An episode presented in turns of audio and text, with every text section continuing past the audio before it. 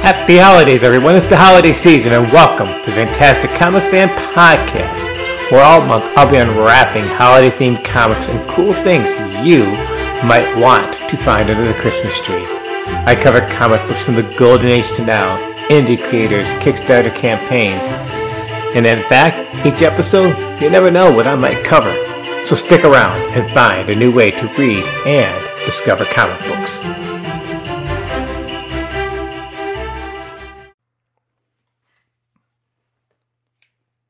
It's Thursday, December 22nd, 2022, and this is episode 89 of the podcast. Today I'm back, Michael Katz, for another Christmas episode.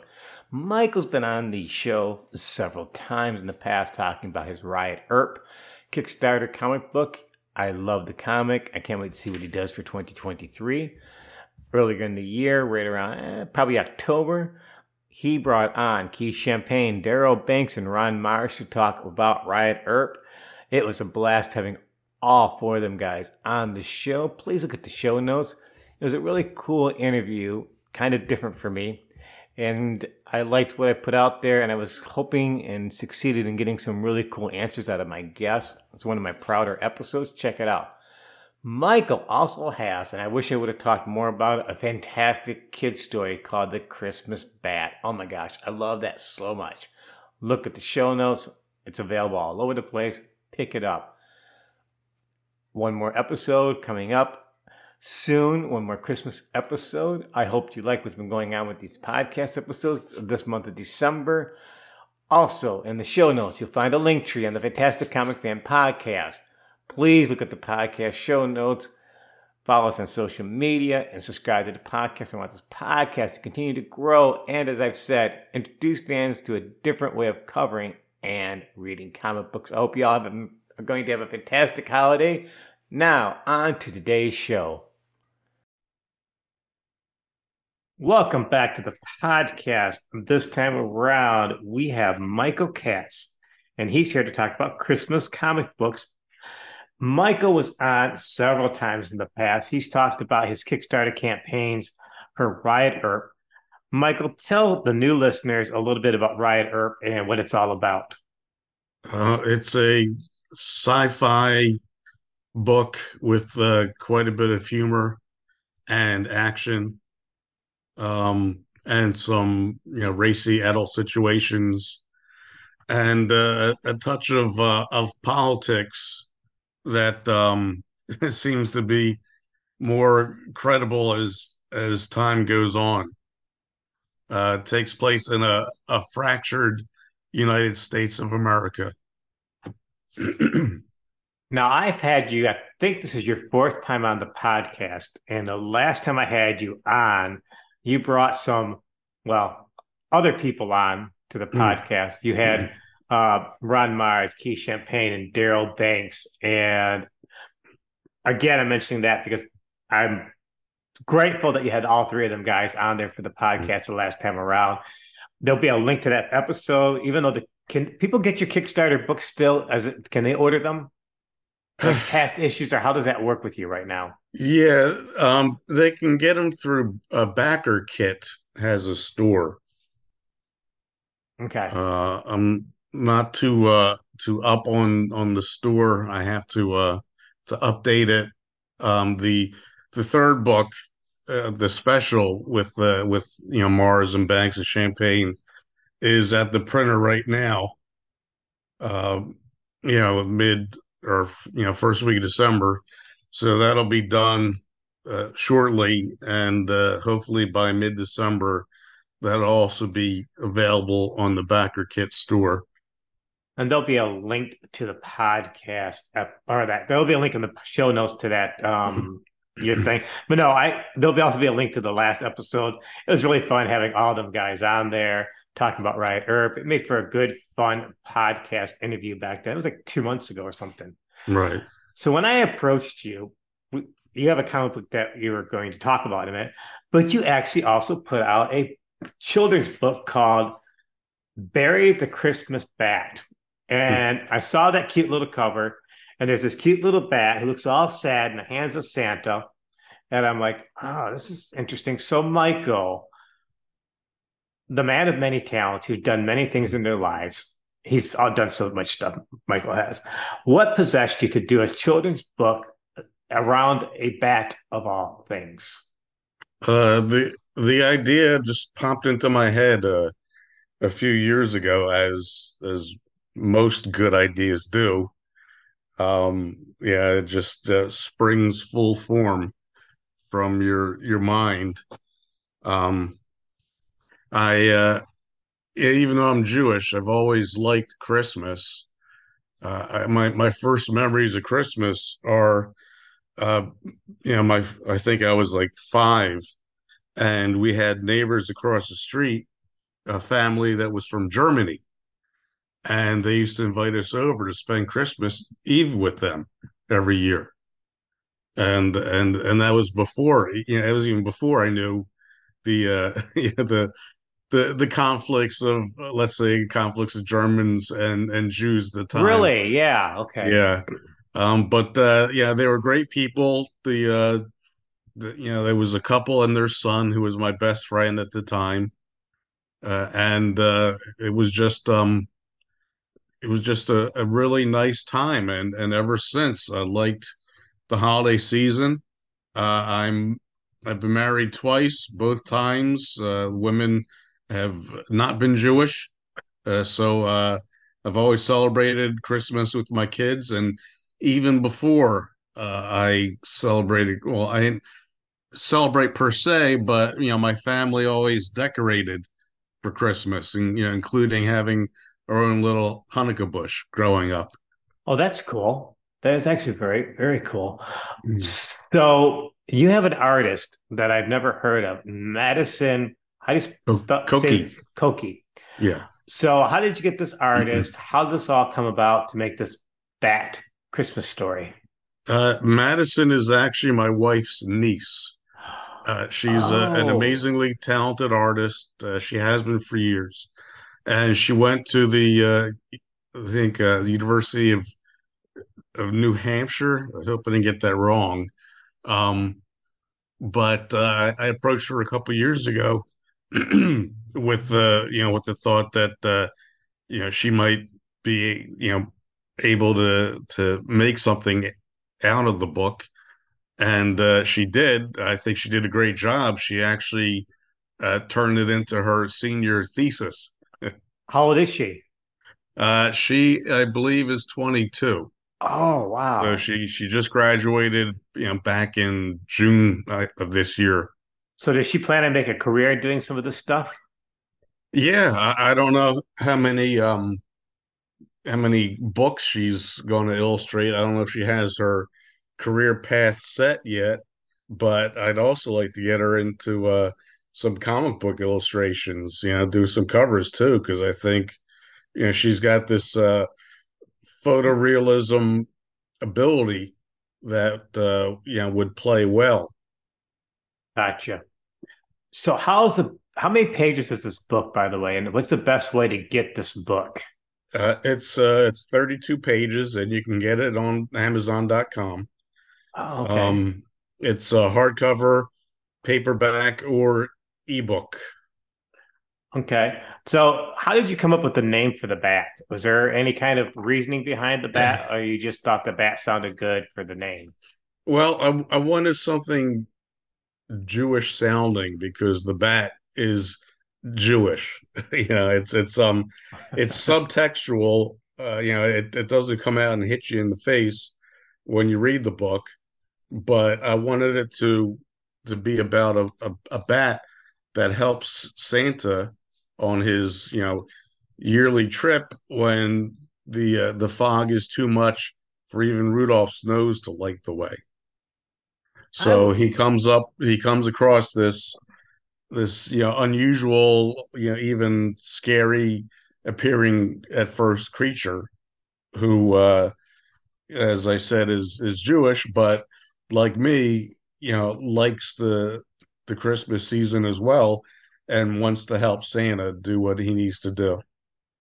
Do you know? Did you know that Barry the Christmas Bat is part of the Kindle Unlimited plan right now?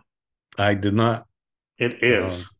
Uh, okay, cool. I don't. Yeah. So anybody has Kindle Unlimited can actually uh, read the book because I just went and did the uh, the search on Amazon. It popped mm. up. So I'm actually reading it uh, in my tablet as I'm talking to you. Wow, you're right. Her art is freaking amazing. Oh my mm. gosh, I cannot believe how incredible her art is. Is this your first children's book that you wrote? Yes. Yeah, definitely. Um, it's it's not easy to come up with ideas for children's books, believe me. But uh, uh, I, I, hope that there's a sequel to Barry, uh, you know, sometime down the line. That would be cool because the art and everything with this, this is a really fantastic. You should be very proud of this book, Michael. Yeah, I am. I am. But thank you. Uh, and kudos to her. Had had I known that this is just so awesome, I would have tried to get her on the podcast to talk about it. Hmm. but Michael and I, we, we we kind of like put this together, kind of like at the last minute. Anyways, I'm trying to get all these people on for the podcast. And Michael, you have the distinction. Uh, well, before we go on to this comic books, is there anything else you want to talk about concerning Barry, the Christmas Bat, or Riot Earp, or any of your other projects you've got going on? Uh, not really. Uh, just uh, you know, stay tuned. You know, if you follow my social media, my next project is going to be uh, a superhero book released in February, and that's the one called Golden Years, uh, starring art by Kevin Maguire, uh, who's a uh, you know a DC Comics icon. Then uh, Jack Herbert, who also works for DC Comics, and Neto Diaz, who uh, has recently been doing a, quite a bit of work for Marvel, including some of the uh, the X Men books and uh, Thunderbolts. As in the past, I always look forward to your future projects. You always got something good cooking under the fire there. So I'm Michael's going to be back on the podcast again for his next Kickstarter. Kickstarter anyway, so that'd be awesome to have you back on there.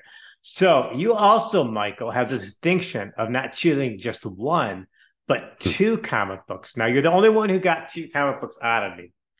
so we're going to talk about Uncanny X Men 143, which has it was actually an iconic cover. It's the Kitty Pryde fighting the alien wannabe creature on the cover. And is is Kitty is she Jewish? Is Kitty? Yes, yes. I uh, thought she, she was, is. I thought she was Jewish at one time. I couldn't remember that. And this is an interesting uh, comic book because this came on the heels of the two-part Days of Future Past, which is another you know iconic storyline. And this is John Byrne's last run of X Men with Claremont. Mm-hmm. So, Michael, why did you choose this book besides Kitty being the Jewish superhero that she is? Uh, it's a it's a great story. Um, it's one that that sticks with you over the years. You know, it, it's it, it's kind of like like Die Hard in that you know some people may disagree that it's a Christmas right. story, but it, it is because of the setting. It takes place on Christmas Eve, where Kitty is is left alone uh, at night, and this this alien demon hybrid creature uh, it just crashes into the the the X Men's mansion, and uh, and it's a cool story of of her uh, being this this rookie hero uh, fighting for her life. You you know you, that's right. You know because it, you're right. It's kind of like science fiction, kind of a horror, kind of kind of a superhero team, but kind of Home Alone esque because she's all by hmm. herself. Uh, but for me, this is the issue that where Kitty actually started to click for me. I really got into the character. I liked how she was. I even like that retro X Men costume that she used to wear. You, know, mm. the you know the the uh, the the yellow and black one looked like an old X Men from the '60s costume. And I also liked her name, codename Sprite at the time. I always thought that was a cool name because I added a bunch of youth to the series. It was kind of dark and grim for a while between Days of Future Past and Jean Grey dying and Dark Phoenix Saga and all that. That's kind of you know, you know, it's kind of like a new chapter of the X Men. This is the first teenage X Men in a long time to join, and it's a really great character. Uh, did you like? Were you a big fan of John Byrne's art over the years? Oh yeah, yeah. I was uh, I was huge into Byrne. Um, I mean, growing up, I was more into DC than Marvel, but when Byrne and, and Claremont came along uh, on X Men and also Byrne stuff on Avengers, uh, yes. you know, that was just you know top shelf. That was awesome. Yeah, Byrne is at the top of his game here. It's very very solid. You see a creative team like Claremont and Byrne click so well. I know there was friction over the years, hmm. but it was such a such a great team, it's like they kind of played off each other. You know, Claremont decided to be better writer. You know, you can see Byrne do better pencils over the course of the series. Mm-hmm. But modern, you know, it's a done in one book, but modern readers will be caught off guard because there's a lot of soap opera plot points that continue in it. Right. like you know, that's what I don't like about the trades now, which kind of ruins some of the magic for me, is that a lot of comic books are done in five or six issues so they can put out in the trade paperback. You don't get these a lot of times. You, you know, you don't get these long story plot points that last for years and years and builds upon something. You don't have that as much today as you did back during the Bronze Age. And this is a book that also had a lot of captions and dialogue and word balloons. I was reading it again. I'm going, wow, this is a long, dense read, but it doesn't feel like a dense read, does it? Yeah, not just word balloons, but thought balloons. Yeah, I'm which, sorry. Yes, I'm which have gone out of style. Yeah, yeah. And, um, and, I, I love using thought balloons when I write. I wish they did more thought balloons. I thought they were a very cool, um, ad, you know, addition to comic books, and it's a it's a long read, but it doesn't feel long. And with all the the words and the captions and Byrne's art, he doesn't make it feel cluttery, does he? It kind right, of also it's, it's, a breakneck pace. It, it. it just goes really, really cool. And I also noticed um, for a short time, Angel had actually rejoined the X Men for you know a brief mm. you know run during this thing. So it is again X Men 143 from 19, I think it was 1980, 81. I can't remember. It's by Claremont and Byrne. It's one of their best. It's one of their best stories. Wouldn't you agree? Yeah, yeah, I think so. And I think it's a it's a crowd pleaser. You also chose. Now, before I go to the next one, sorry, Michael, didn't mean to. Do you have any comments on that comic book itself? Heaven forbid I should interrupt you with your train of thought. Oh no, it's no. I, I mean, I, you know, I, I always thought it was cool that the Claremont did a, a, Christmas special issue with a, a Jewish lead character. Um, you know, so you know it, it, hits close to home for me. But it's uh, because of the Christmas setting. It's something that I always think of right away when when someone says, uh, you know, what are some good you know Christmas themed superhero stories? Because I've I've read them all. And this one stands out. This is a great one, whether you're, especially if you're a new fan who's never read something like this, and you're not really familiar with the Claire Beaumont, Claremont Byrne, run of X Men, because a lot of people are. I mean, that's geez, that's like hmm. almost 40, 40 plus years ago. This actually makes a great introduction to their comic stories, don't you think? Possibly. Yeah, yeah, and definitely to the to the the sprite slash Ariel slash Shadow Cat to whatever slash whatever else character. Yeah. Yeah. Now, initially, you picked a comic book from DC, which came out in actually it says 1980, but actually came out in December of 1979. It was one of DC's specials. It was uh, DC had an umbrella title called DC Special Series, which was a bunch of one shots that lasted from 77 to about 81. And this one is their Superstar Holiday Special from 1980. Before we talk about it, um, it's got a great run of stories in there. You got Jonah Hex in there, you got mm. Sergeant Rock in there, you know, you got Batman, and then we'll talk about in a minute. But I, I give DC kudos at the time for including these second string characters into a Christmas special.